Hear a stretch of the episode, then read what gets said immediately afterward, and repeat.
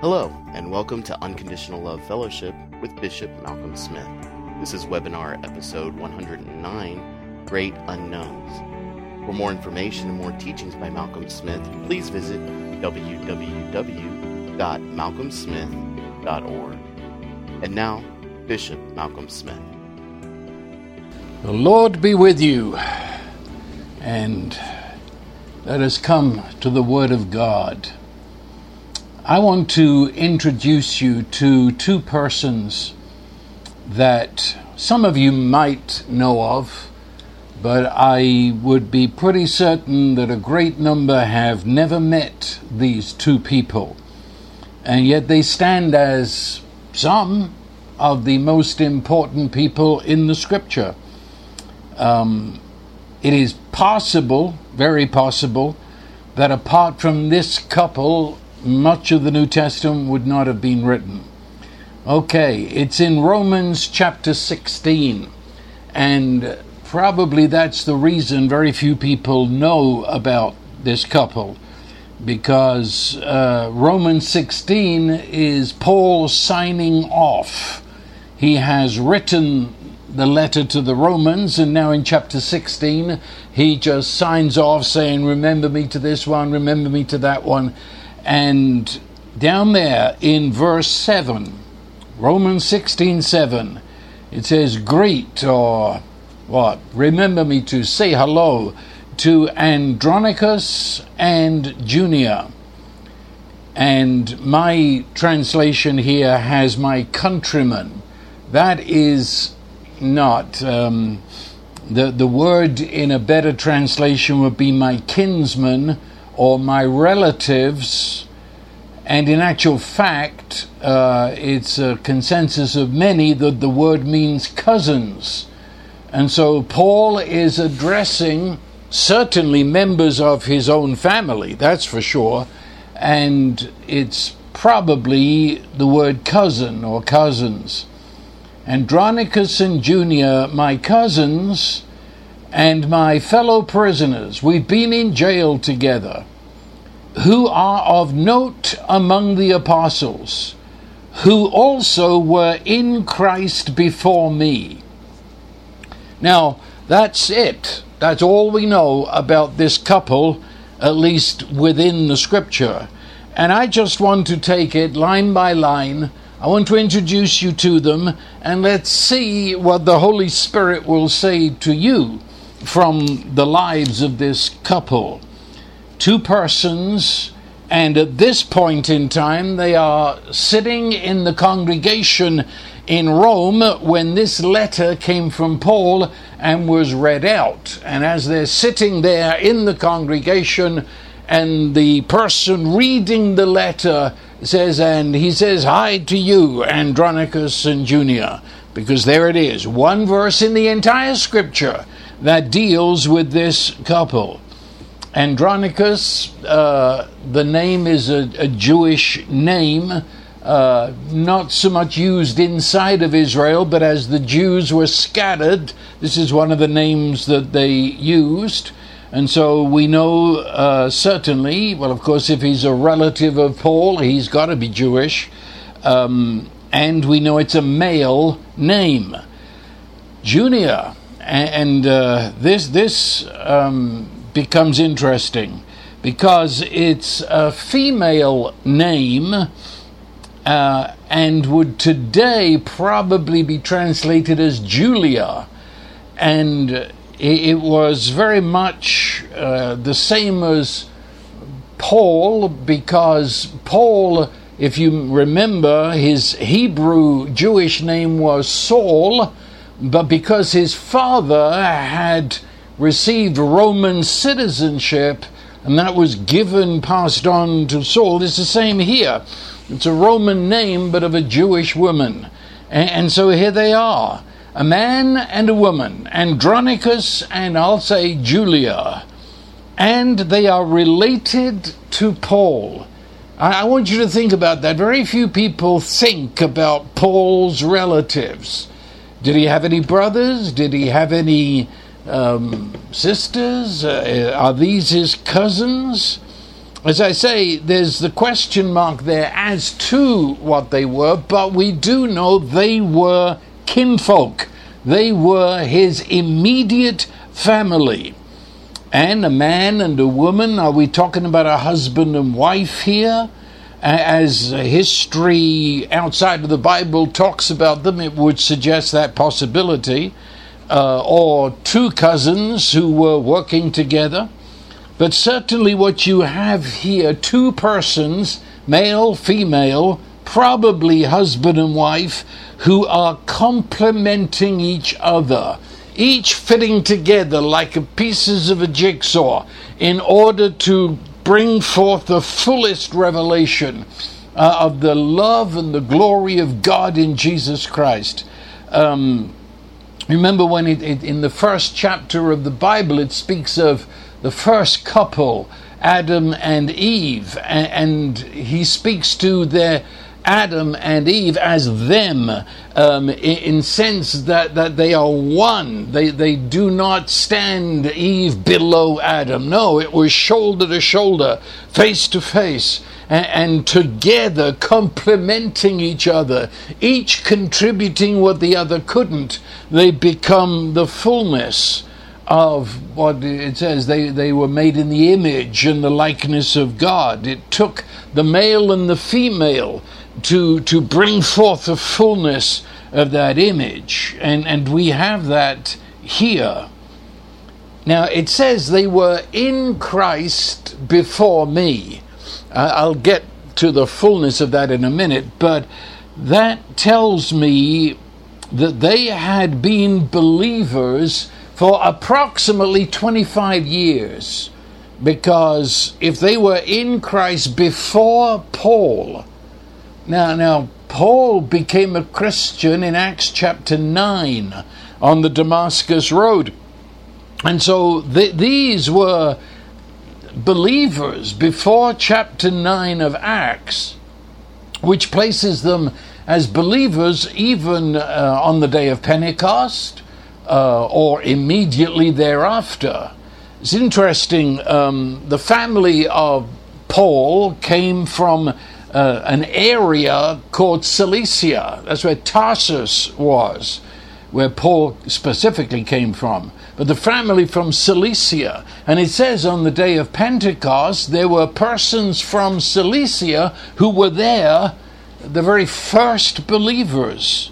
I wonder Question marks again. All we know right around Acts chapter 2, 3, 4, 5, that's when these people, Andronicus and Julia, they came to Christ.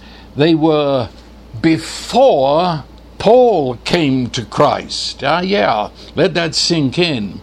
Now, note how he describes the fact that they're believers. See, today we use expressions which are okay. Um, I mean, I know what you mean, uh, but we, we say of people they got saved. And we sometimes have persons among us who address others who, and say, Are you saved? Well, actually, that's not how believers in the New Testament addressed each other, nor was it their call of the gospel. They called each other as those who were in Christ. That was the, and if you go through the New Testament, you will find that phrase, in Christ, all over almost every page of the letters of Paul. And, and John, in his epistles, picks up the same idea, only he speaks more of being in God and in the love of God. But, but it's this in. Christ, of course, is the Greek word for the Old Testament Messiah. And, and so they are saying that uh, a believer is one who is in Christ, in the Messiah. And let me stop just for a minute. That is very basic.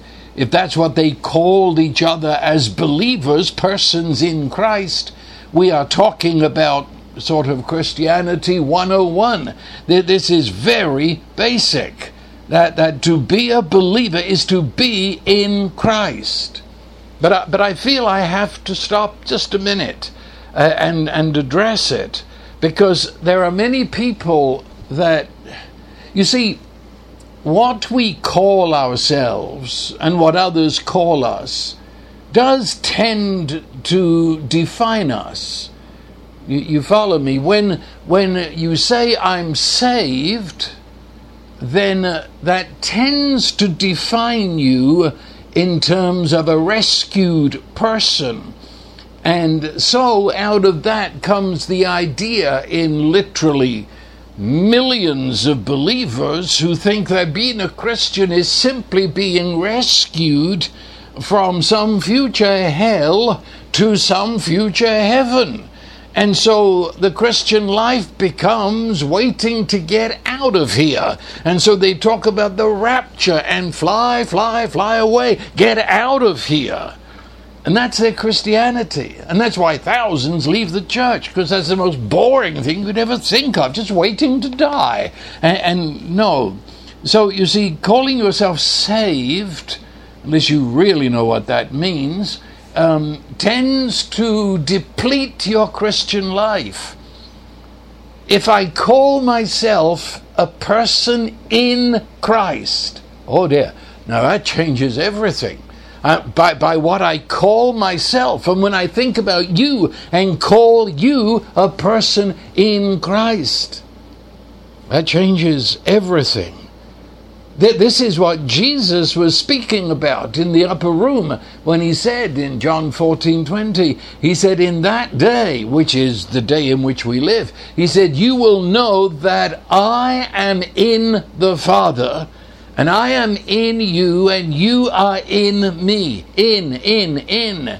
He said, we will be inside each other. In fact, the word in here in the original language really means within.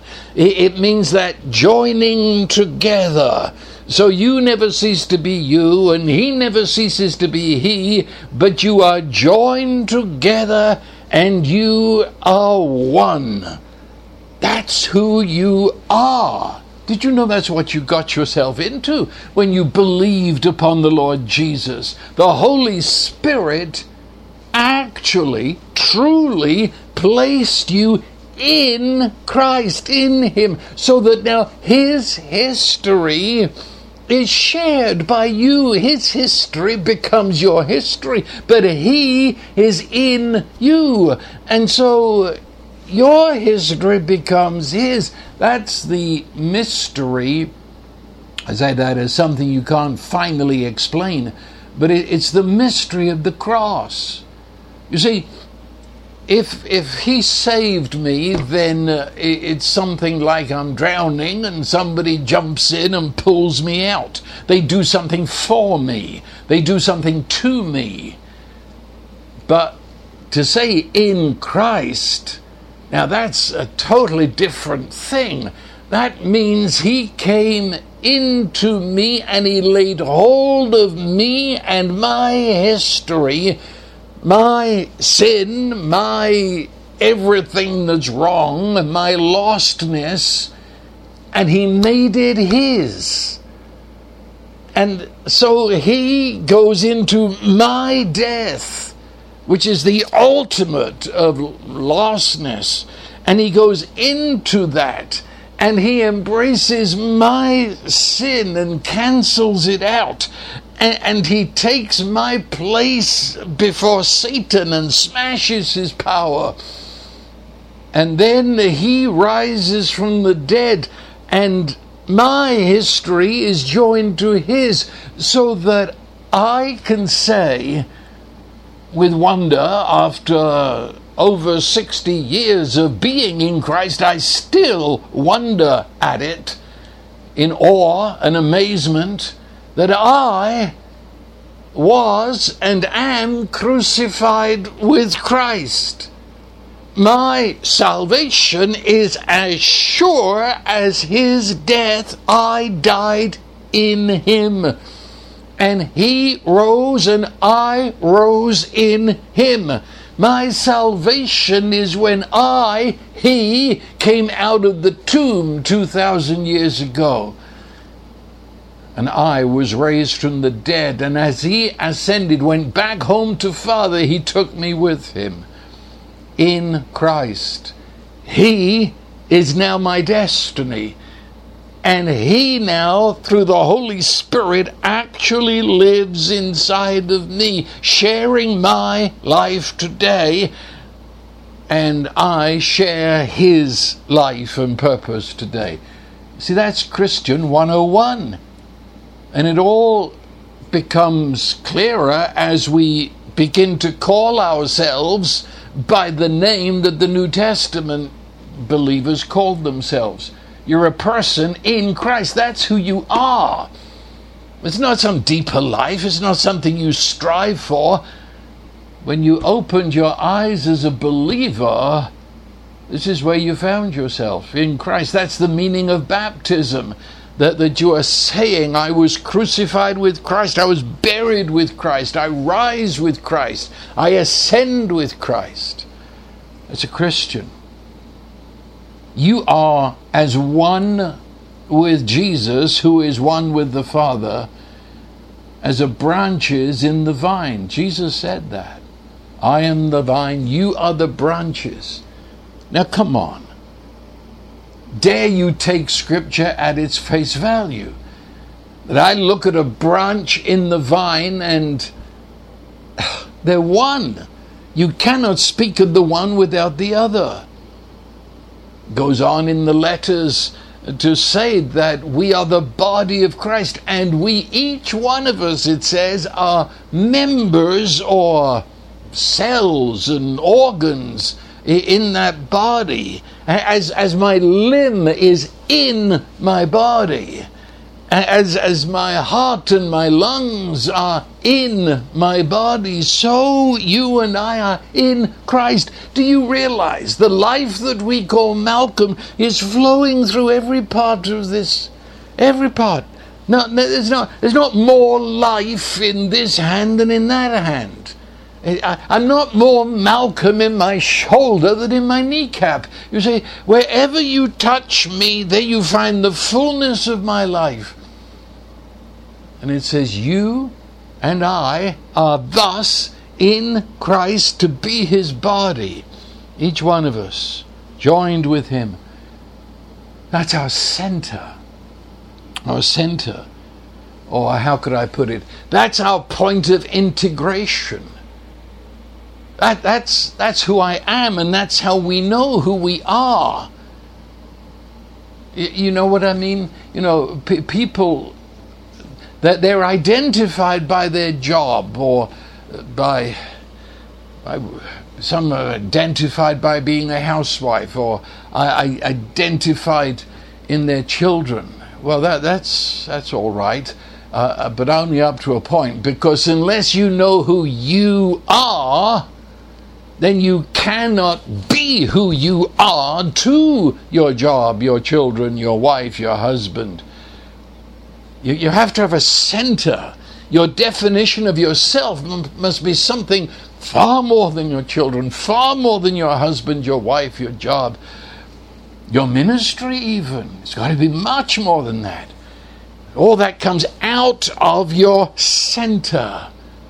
And at that center, you simply be who you is, who you truly are. A man, a woman in Christ, joined to Him. That's your point of integration. It, it integrates your entire life and existence. You've got a center. And it's out of the center that all of life flows says it's out of that center. The fruit of the holy spirit within you is love and joy and peace. They're, they're not tacked on to your behavior. And they're, they're not bits of your words. They flow from that center. And, and uh, as the scripture says apart from that center if i do not know who i am if I haven't found my true life in this union with Jesus, then it says I'm lost. So, Andronicus and Julia, the very first thing that you are introduced to them is that they are persons in Christ, as you are as I am.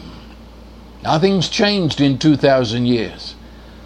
Their, their relationship with God through Jesus, actualized by the Holy Spirit, is exactly the same as you and I have today. But now, and these are amazing words, and I think you might have picked them up as I read it. Paul is writing this. He's giving the hello to them is sitting in the congregation as his letter is written, and as he greets them, his relatives, probably his cousin, and he says, My, my kinsmen, who were in Christ before me. You know, if I know Paul, and I think I know him as well as one can through his letters and history, he never forgot what kind of a monster he had been before he was in Christ. You remember, he was the arrogant, and I use that word with all its meaning, the arrogant Pharisee who came from a family of Pharisees. So, of course, these two did too. This was a family uh, of Pharisee. They, they were, what should I say, extreme in their Jewish faith. And, and as Pharisees, they, they were rigid in their observance and despised everybody who was different to them. You remember Paul? He was not around in the Gospels he was back there in Cilicia.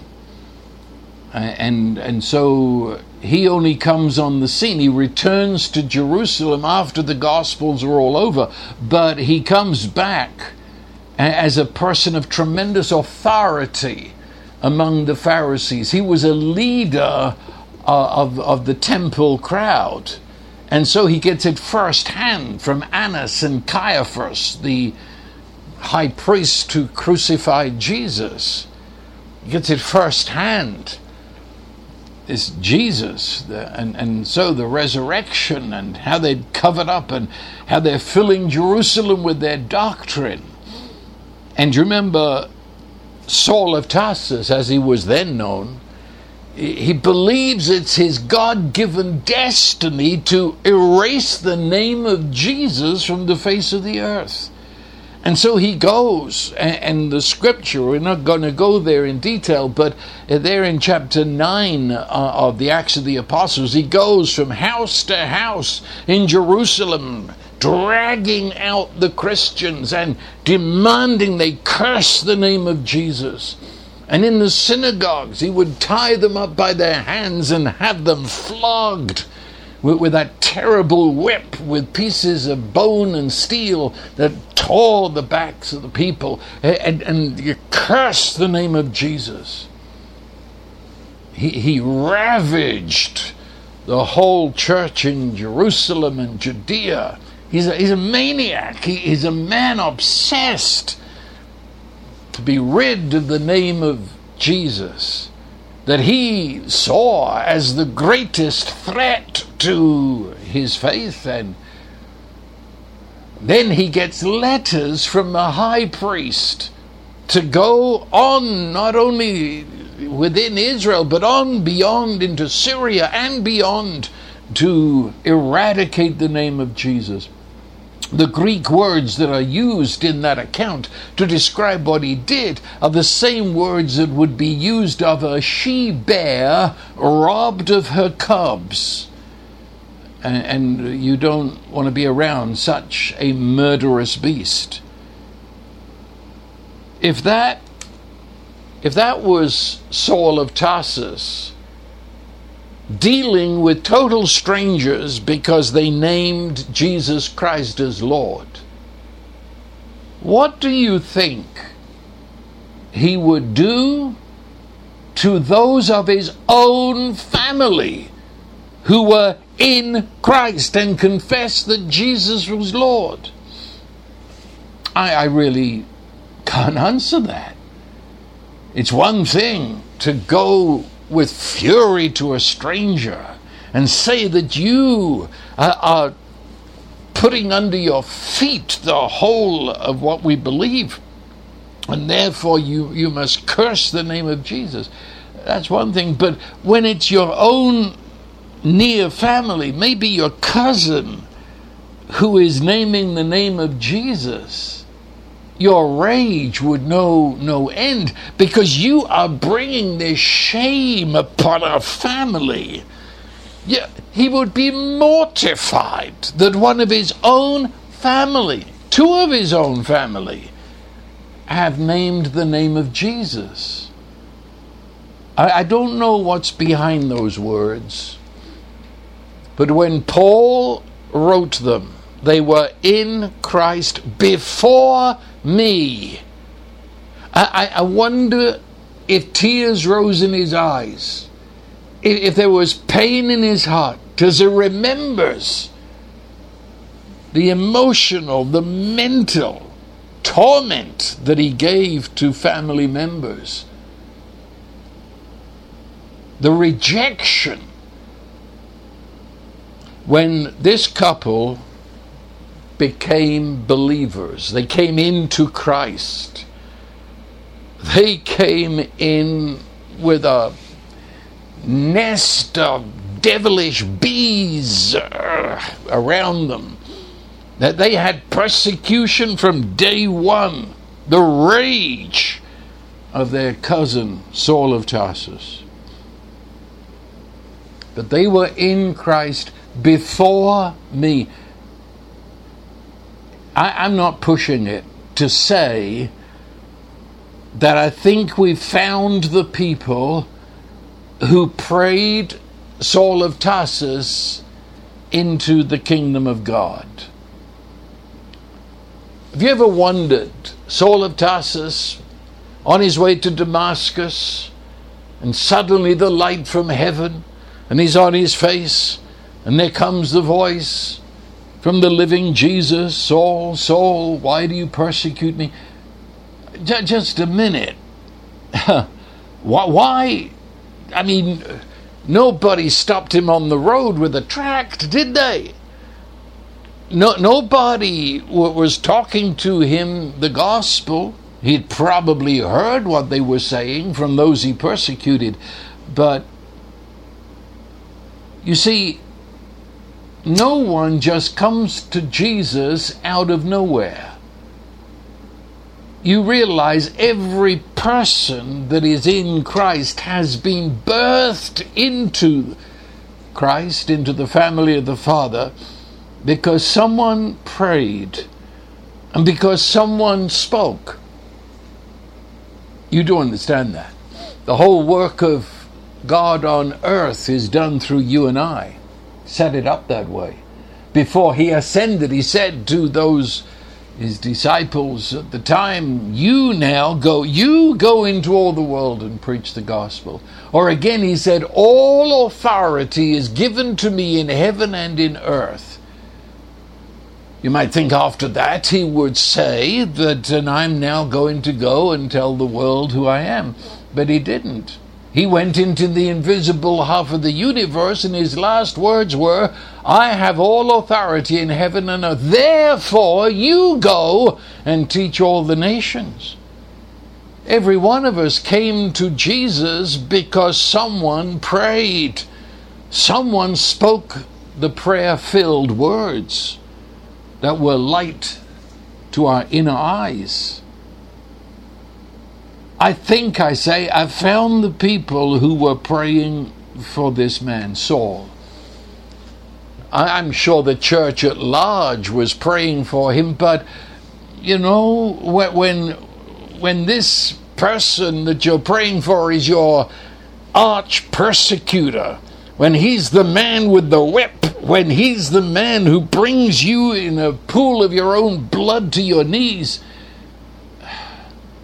it, it, it's, yeah, you pray for him. But when you're his cousin, I, I think they could embrace him in prayer as nobody else, even though they knew they were praying the impossible. I, I mean, if, if your cousin what was the persecutor of believers if if your cousin was the one that had hauled people out of their houses into jail for beatings and almost impossible, but they were close enough to embrace this man in prayer. And I say, outside of their prayers, which were inspired by the Holy Spirit, may be, well, maybe, we'll leave it at that. They were in Christ before me. They came into Christ in a tsunami of hatred and persecution from their own cousin. But now, he says, all things have changed. Now, he says, they're not only my kinsmen, they're my fellow prisoners. We've been to jail together for the sake of Christ. And they, who, this couple, they are of note among the apostles. So they're sitting in the congregation in Rome, but already they, they have been of note among the apostles. Apostle that basically means a sent one. There's a lot of confusion around this word, apostle, and I'm certainly not going to get into it. It would take far too long.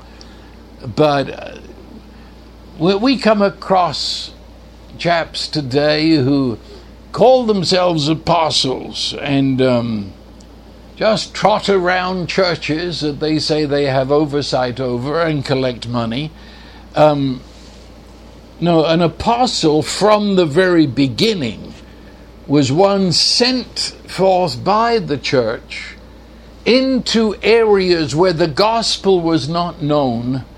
And there they would preach and they would heal the sick and cast out demons. And, and there they would establish the first believers. And, and they would be the father of churches and we know indeed that that's exactly what this couple did. I said we know about Andronicus and Julia outside of the New Testament. This is the only time they're mentioned in the New Testament. But outside the New Testament, in the early, early, early, early history of the church, we know about this couple. They went. In fact, there were 70 persons sent out. Sent out from um, Israel and, and, and sent out to the uttermost boundaries of the Roman Empire. Uh, and for me, it's kind of neat because we know that Andronicus and Julia went to England. In fact, they went far north in England, right up to the edge of Scotland, preaching the gospel and, they stood against the, the witch doctors and the evil ancient people of Britain. Um, they went all over Northern Europe. Uh, they, they were certainly, we know, in Hungary, and, and, and they were in what today we call Austria and, and Slovakia. Yeah, they, they, they were always on the move. And I say there were 70 sent all over the place, and this couple went to the north, but also then they went far south down into Africa, into the Sahara Desert. Uh, you cannot imagine what they had to put up with in days long before what we would call civilization had come anywhere near those places. They, they were apostles. I mean, that's an apostle. You go not to a church to collect the offering to, to say, Oh, great apostle, we give you an. No, no, no. An apostle was sent out of the church. Very few apostles died a natural death. To be an apostle meant you one of these days would be a martyr for your faith. That's where you were going, that's what you expected. And so Andronicus and Julia, they were beheaded for preaching the gospel ultimately somewhere around AD 90. Um, they were getting on in age, but established. This is this is the couple we're talking about. See, how can I put this?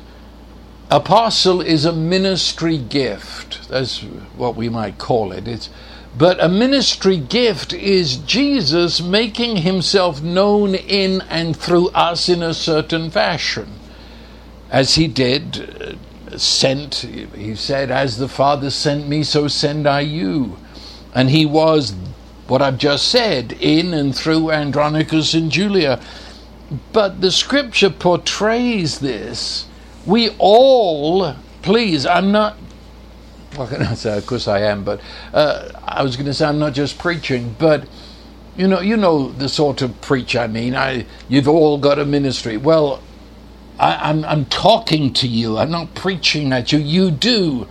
Every one of us, Christ in us, is going to make himself manifest in a certain fashion, and certain ministry is made known through us. And of course, our trouble today is we think only apostles have ministry, only teachers and pastors and evangelists and so on. Um, we, we live under both the great blessing and terrible curse of technology. And, and so when we think of ministry, we think of the, the fellows and gals who walk across our TV screen on Christian television and, and people who have a, a, great big business of a ministry, and, and that, that's ministry. And, and, when we think of pastor, we, we think of the mega church, and you know, please, would you forget that? Please, please. I'm not talking about what television has turned this circus into. I'm talking about the fact that you, in the world that you call your world, Christ lives in you, and Christ would desire in you and through you, and He would be your enabler to be the revelation of Him where you are. See, the, you see what I mean? It, we, we didn't know who these people were. Why? Didn't they have a TV show? I mean, didn't they write a thousand books? No, you see, that was before TV, before radio, before you wrote books and published them. No, your world was where you lived, and in that world is where you ministered Christ. And you didn't have to be full time, as we use the term full time today. You went to your work, you were the father, you were the wife, you were the child you were the neighbor, you were the school teacher, you were the factory worker, you were the dockside worker, you, you worked in the Roman government, whatever was your life, but there Christ was your life. Romans 12, he speaks of this ministry aspect. Romans in chapter 12, and, and he says, as I've already mentioned, um, in verse 4, he says, as we have many members in our body, but all the members do not have the same function. So we, being many, are one body in Christ, individually members one of another. That is, we all depend on one another because the way I reflect and manifest Christ is not the way you do. And I depend on you fulfilling whatever He is and would show Himself to be in you. I depend on that as you in some way depend on me. We depend upon each other as, as my right hand depends on my left hand and my right foot on my left foot. And, and the whole body depends on the whole body. And, and he says you, you, you don't have the same function as others. So stop all of this nonsense of envying a person, probably that you saw on TV, that he must have a great ministry because he was on TV. And, and, I want what he's got. As I have lectured to students in Bible schools, it's pained me when I say to them, How do you see your future? How do you see the Lord using you? And without sometimes the whole jolly class, they're, they're all going to have mega churches, they're going to influence the world. Come on. What, what, what, what about what about going to a little town and just ministering to the people there? What, what, what, what? Because we, it's numbers, it, it's, it's fame. That's the big word of the 21st century. Fame, I be famous. Everybody will know my name. Everybody, eh, and I bless them. Yeah, right. No, you see, maybe nobody knows your name. Your name is known in the heart of God, and your ministry is quietly changing the lives of those around you. It, says, having then gifts differing according to the grace that is given us. I have the grace of teaching. I don't have the grace of pastoring. It's no use. You can't force it. I don't have it. I envy, if I wanted to, the guys who do, but I've gotten over that long, long ago. You don't envy somebody else's grace It's grace. So, so he says, let's use the grace. He said, I can keep going, and it goes down to he who exhorts an exhortation, which means if you have that grace given just to come and be the wind beneath someone's wings, do it, he says. He who gives. You realize, see, that there's a good example because I do this. You receive this program free of charge because persons totally unknown to you, never mentioned on television or. But they give every month, they give so you can hear this. And so the body works. I do the talking, they do the giving and the paying, and you receive the strength to go and do. You see what I'm saying? It's a grace that is given. And part of that is, he said, He who gives, give with liberality, generosity. He who shows mercy, which is that's basically sick visiting. That's that's going to the hospital. That's going to the sick and the poor and the orphan. He says, do it with cheerfulness. Walk into the room and let the light of Christ shine through. You get the picture. It's, it's your, your, the totality. Some are apostles. Some show mercy. But we are and it's the ones you don't know their names, it's the ones who are never known really beyond their most close, intimate circle. Sometimes they're the most important. I mean, the most important part of my body, I hope you never see it. You, you only see this, but what makes this work? It's inside here, and I hope it stays inside, and I hope you never see it. You see what I say?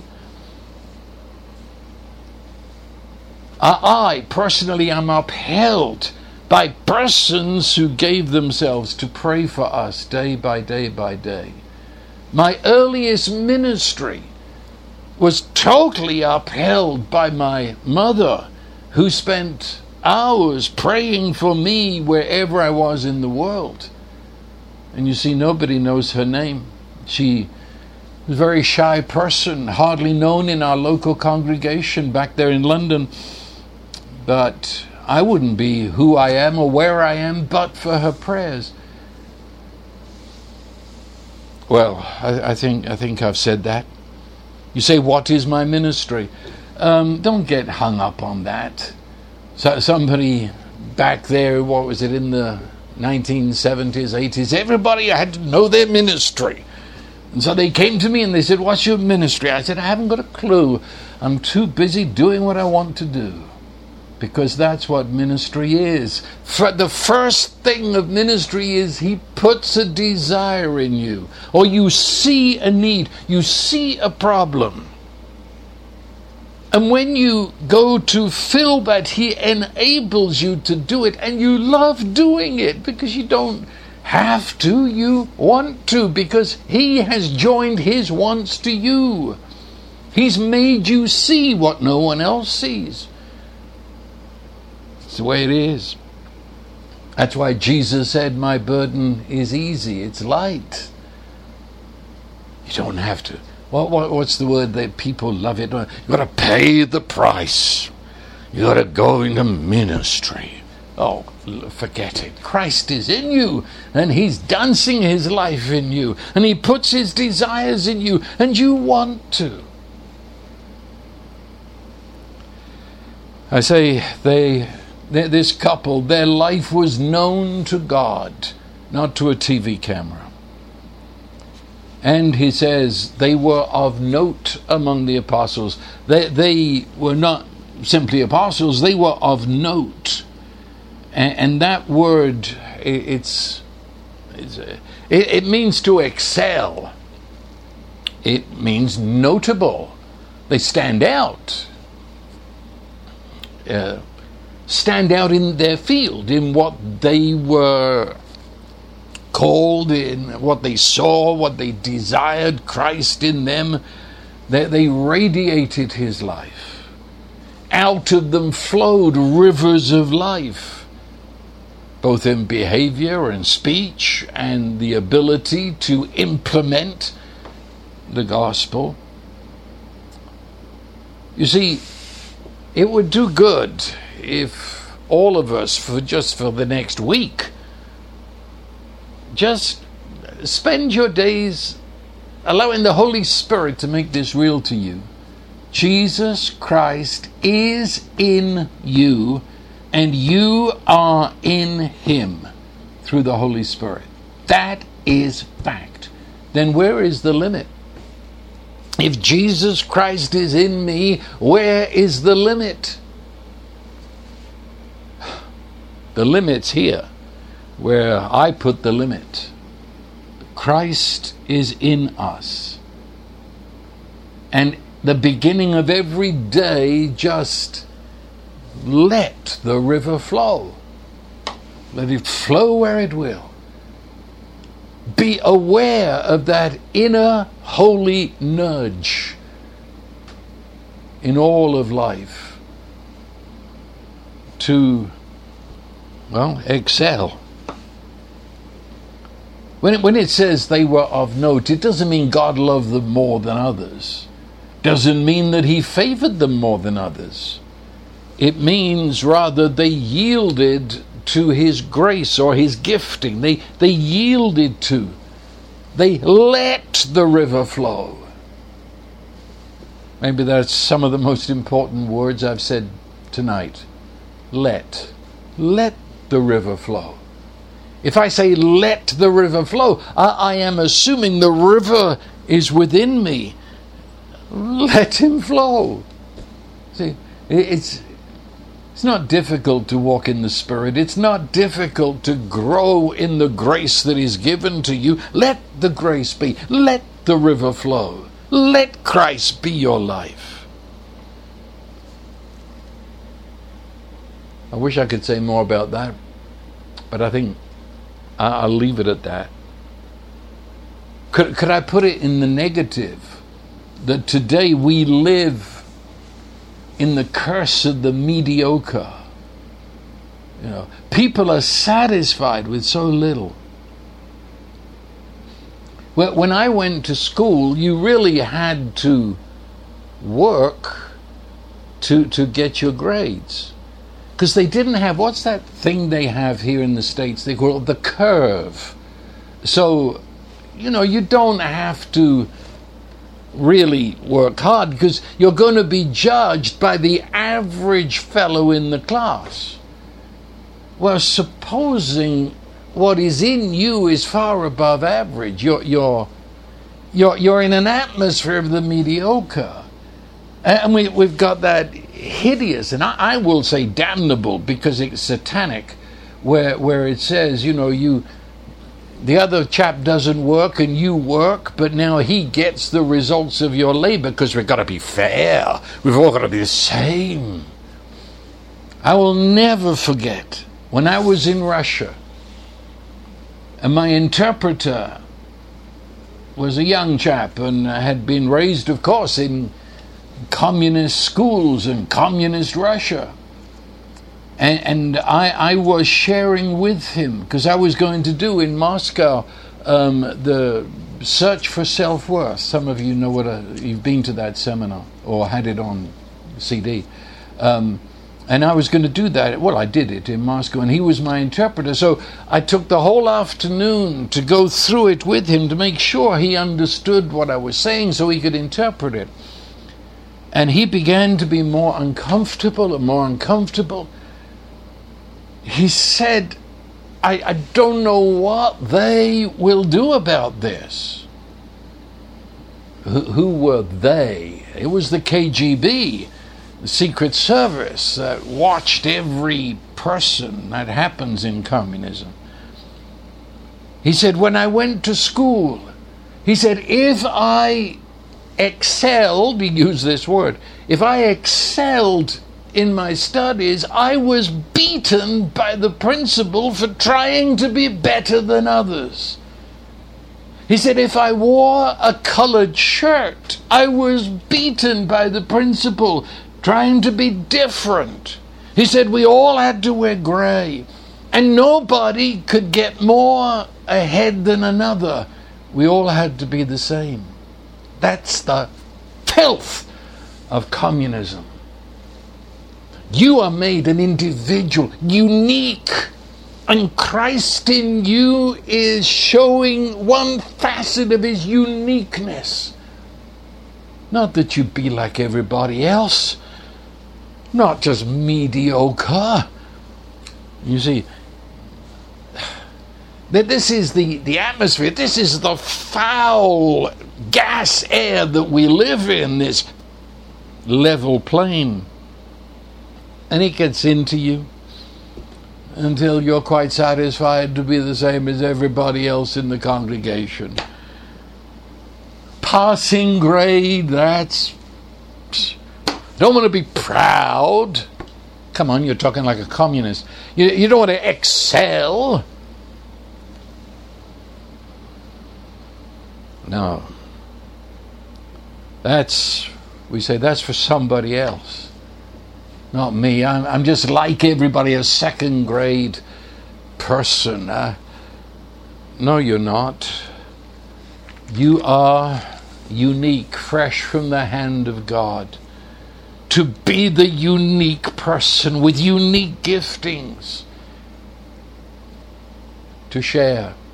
And as I say, all the way from visiting the sick to smiling to giving to ministering to the poor, whatever. I'm not talking about known to the world. I'm talking about sitting in the congregation in Rome and being of note among the apostles. Excellence. And what is excellence, Paul? What do you mean by that? In this same book, in an earlier chapter, Paul himself said, This is it. He said, I will only tell you of what Christ has wrought through me he said, I'm not portraying myself as having all this and swagger my way because I'm important, but rather just what Jesus has been and is in me and through me. And whatever challenge is in this road that opens up before me and my gifting, he said in Philippians 4, I can do all things through Christ, who is my strength, who strengthens me talking of some of the very things that this couple had to be involved in as they went on their sent, their apostolic sendings. Well, I think that's that's it. As I said, all I want to do is to introduce you to the couple. They are among some of the unknowns of Scripture, yet they're among the greatest of Scripture and and it was just heavy upon me. Not one thing, just everything I've said tonight. And it all came together in this couple, and so that's where I landed. And I trust the Holy Spirit will open your eyes to see the grace that is given to you, is, is, is given. To see your place, whatever that is, in the body of Christ and to go with that flow of His grace. Let the river flow and be who you are in Christ Jesus. And now the blessing the blessing of God, who is Almighty Love, the Father, the Son, and the Holy Spirit, His blessing continue to be in you and with you and through you. That wherever you go in this incoming week, you shall be to all persons the very presence of Jesus. So I bless you, and so it is. Amen.